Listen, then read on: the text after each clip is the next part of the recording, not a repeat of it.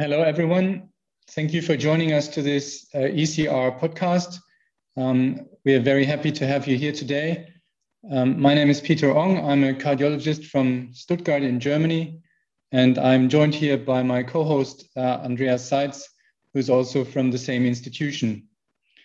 Um, we have been asked to talk about uh, two recent studies who came out at the TCT 2020 um, these studies are the target FFR and the DEFINE-FLOW study, and they both reflect the increasing interest in coronary physiology in recent years.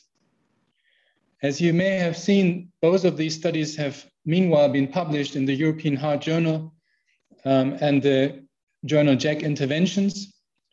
And we would like to start with the target FFR study, which we will discuss um, in the first place.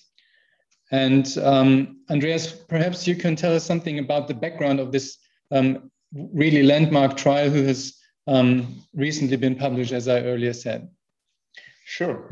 Well, um, Target FFR was a study that built up on previous studies that have demonstrated a predictive value of FFR in the post PCI setting.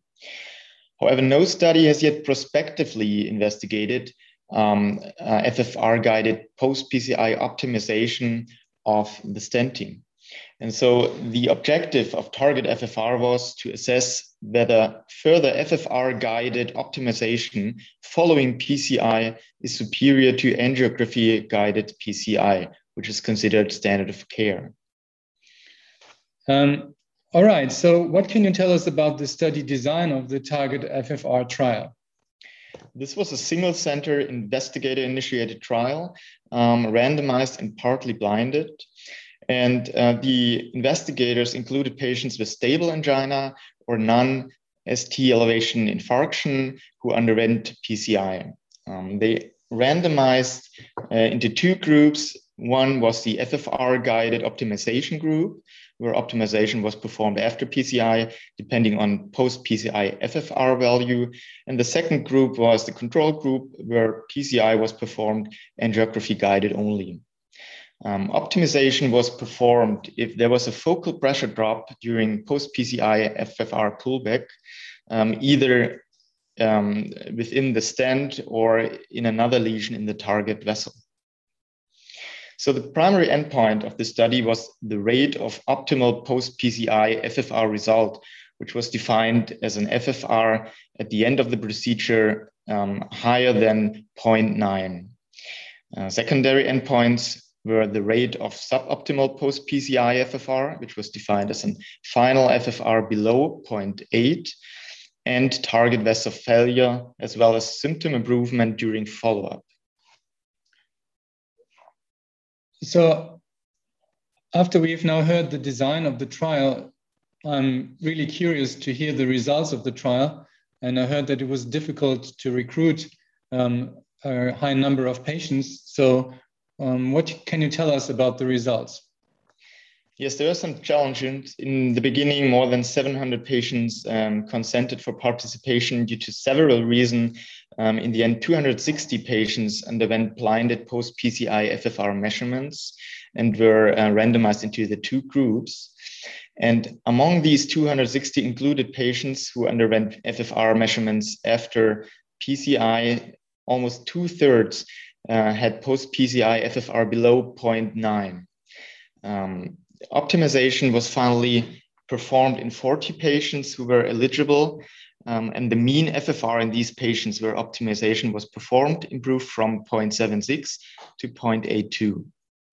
The primary outcome, um, which is, as I earlier said, the proportion of patients with a final FFR higher than 0.9, was reached in 38% of the optimization group and in 28% of the control group. This difference was statistically not significant, and thus the study failed to demonstrate superiority of the FFR guided optimization compared to angiography guided PCI. Wow, that sounds very interesting. And I think we have a lot of points that we can discuss here. Um, let's start with the with the positive aspects of the trial. What what can you tell us about uh, the positive aspects? Well, first of all, um, I think there's a very well designed trial that covers a highly relevant topic. I think um, every interventional uh, cardiologist knows the problem of having suboptimal post PCI results, and you know the question is what to do with it. Um, and also, this study shows that two thirds of patients had suboptimal post PCI FFR, uh, which shows that it's highly prevalent in daily clinical practice. Um, another positive aspect is that there's at least a non-significant trend towards a better final FFR in the optimization group, um, even though it, this was not significant. Um, and the secondary endpoint of final FFR below 0.8 was significantly less frequent in FFR guided optimization group, which at least shows that there's some benefit um, from this procedure. Yes, I think this is quite important for all interventionists who are performing um, PCI, including um, FFR, um, that this is after the procedure um, sometimes challenging to, to do it, but if you do it, then you can really think about how these values influence your uh, management of the patient. Um, Andreas, what about the limitations or challenges of the target FFR trial? Yeah, there were some challenges uh, for the investigators. We already said that um, there were a lot of dropouts from the initially consented patients. Um, so more than 50% of the patients um, dropped out at any point during the, um, the pre-procedure or during the procedure uh, due to various reasons.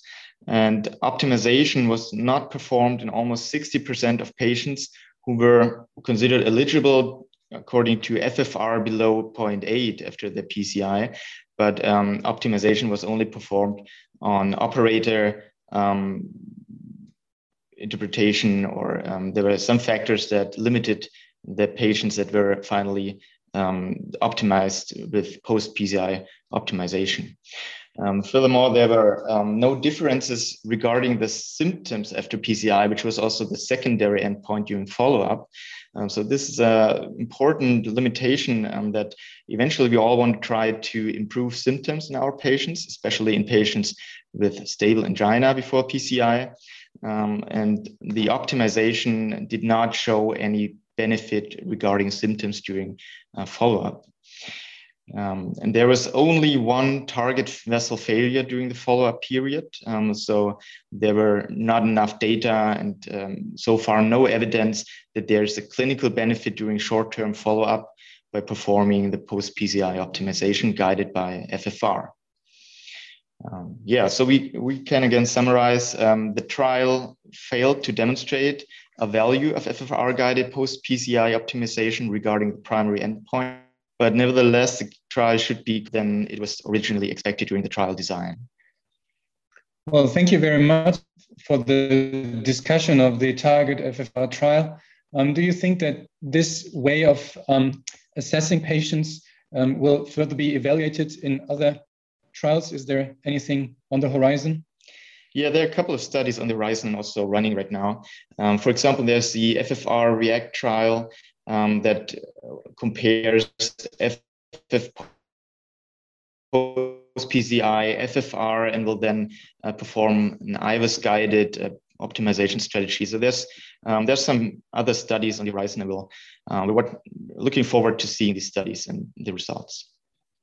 Well, thank you very much. We will um, now talk about the second study that we have selected from TCT 2020, uh, which is the DEFINE-FLOW study.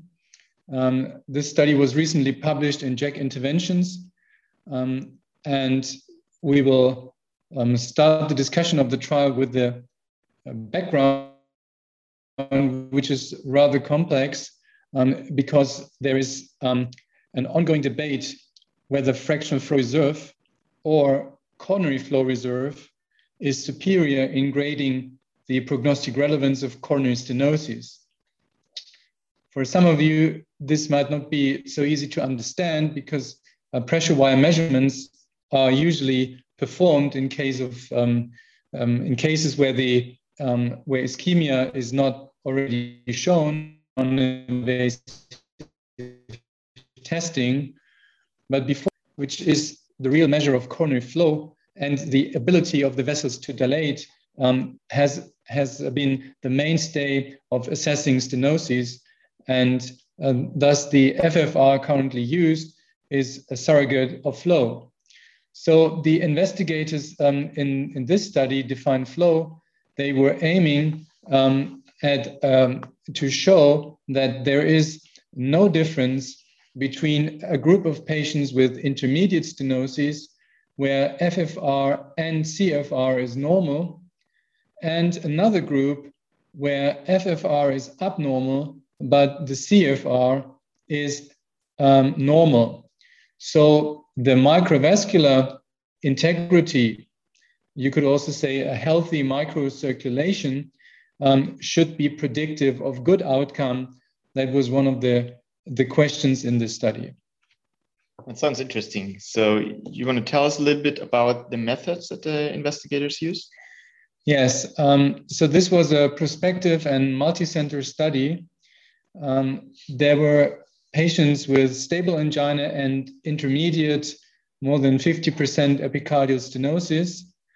And the protocol um, defined that in all patients, combined measurements of FFR and CFR had to be made because these two measurements were then relevant for the uh, different groups that, that were made.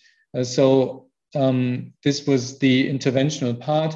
And the only group that underwent, underwent PCI was the group where FFR and CFR were both abnormal. All other three groups, they were uh, treated medically, but they were not treated with, an, uh, with a PCI. And there was a two-year follow-up with the primary endpoint, um, a combination of all-cause death, MI, PCI, and CABG. And the secondary endpoint was the target vessel failure. Great. So, what were the results uh, that the investigator observed? Um, yes, it's a bit difficult just to explain it verbally, but what we can um, say is that the best prognosis was observed in the group with concordant normal FFR and CFR. So that sounds pretty clear. If FFR and CFR are normal, then the patient has a good prognosis. Um, and the worst prognosis was observed for patients with concordant abnormal FFR and CFR. Those were the patients who underwent revascularization using PCI, but still they had the worst prognosis. Um, the aim of the trial was then to compare those patients with concordant normal FFR and CFR with those with abnormal FFR and preserved CFR and they were not able to show a non-inferiority. Um, so regarding this endpoint, patients with abnormal FFR and preserved CFR still had um, an elevated number of events. So regarding this endpoint, the trial was, um, was not non-inferior, so to say. Um, the secondary endpoint, which was target vessel failure, um, was also assessed, and there was the highest rate of target vessel failure in those with abnormal FFR and normal CFR.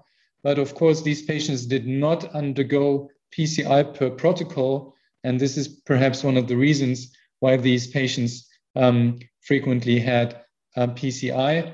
And the statistics that were performed revealed that the FFR was a predictor of events but the CFR was not. Okay, that sounds like a really complex topic, but interesting results. Um, there have been some previous studies that um, investigated CFR and FFR in intermediate lesions. Um, let's discuss a little bit about the novel results and what what did the previous study show? Yes, the results of the DEFINE-FLOW study are quite surprising because previous study had shown that microvascular integrity as assessed by CFR is um, of prognostic relevance. And previous studies have shown that patients with a normal FFR but reduced CFR have an impaired prognosis. And these data also exist from non invasive studies. So the expectation was that patients with a reduced CFR had a worse prognosis, and those with a preserved CFR would have a prognosis similar to patients in whom, in whom both FFR and CFR are normal. But that was not the case in the study. And the question is um, why was that, and how can we explain the results?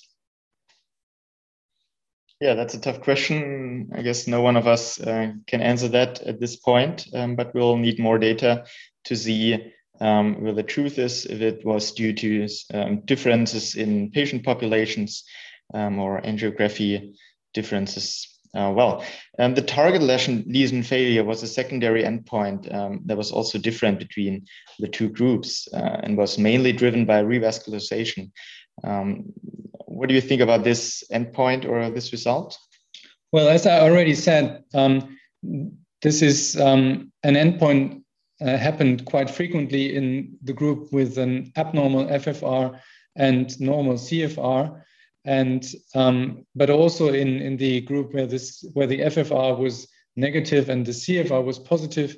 So it's quite difficult to say um, the bottom line is that only patients where both values were abnormal underwent PCI. So the rest did not undergo PCI, and we have no group for comparison where PCI was performed. So that's a bit difficult to interpret. Okay. Um, is there anything else than CFR that we can use in clinical practice nowadays for the assessment of microvascular dysfunction?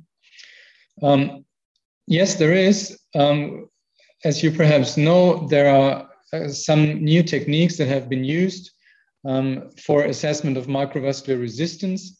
Uh, it can be done uh, using the Doppler technique or the thermodilution technique.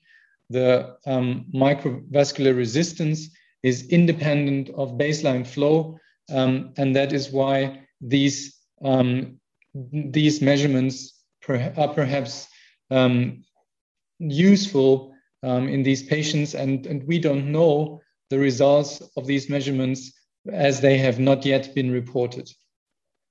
Great, thank you.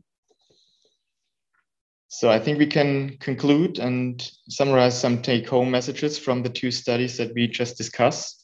Uh, I think the good news upfront is that the field of invasive coronary physiology is moving forward with these two landmark papers that have been published in the European Heart Journal and JACC Interventions. Uh, and the, the papers or the studies show that as well, single center studies as well as multi-center studies um, are feasible, not only focusing on IFR and FFR, but also including CFR um, in the procedure. And this is feasible, but we also learned that um, are some challenges uh, with these coronary physiologies, physiology indices. Um, and I think we need future studies and more data to see um, uh, where we're going, which direction. Yes, that's right.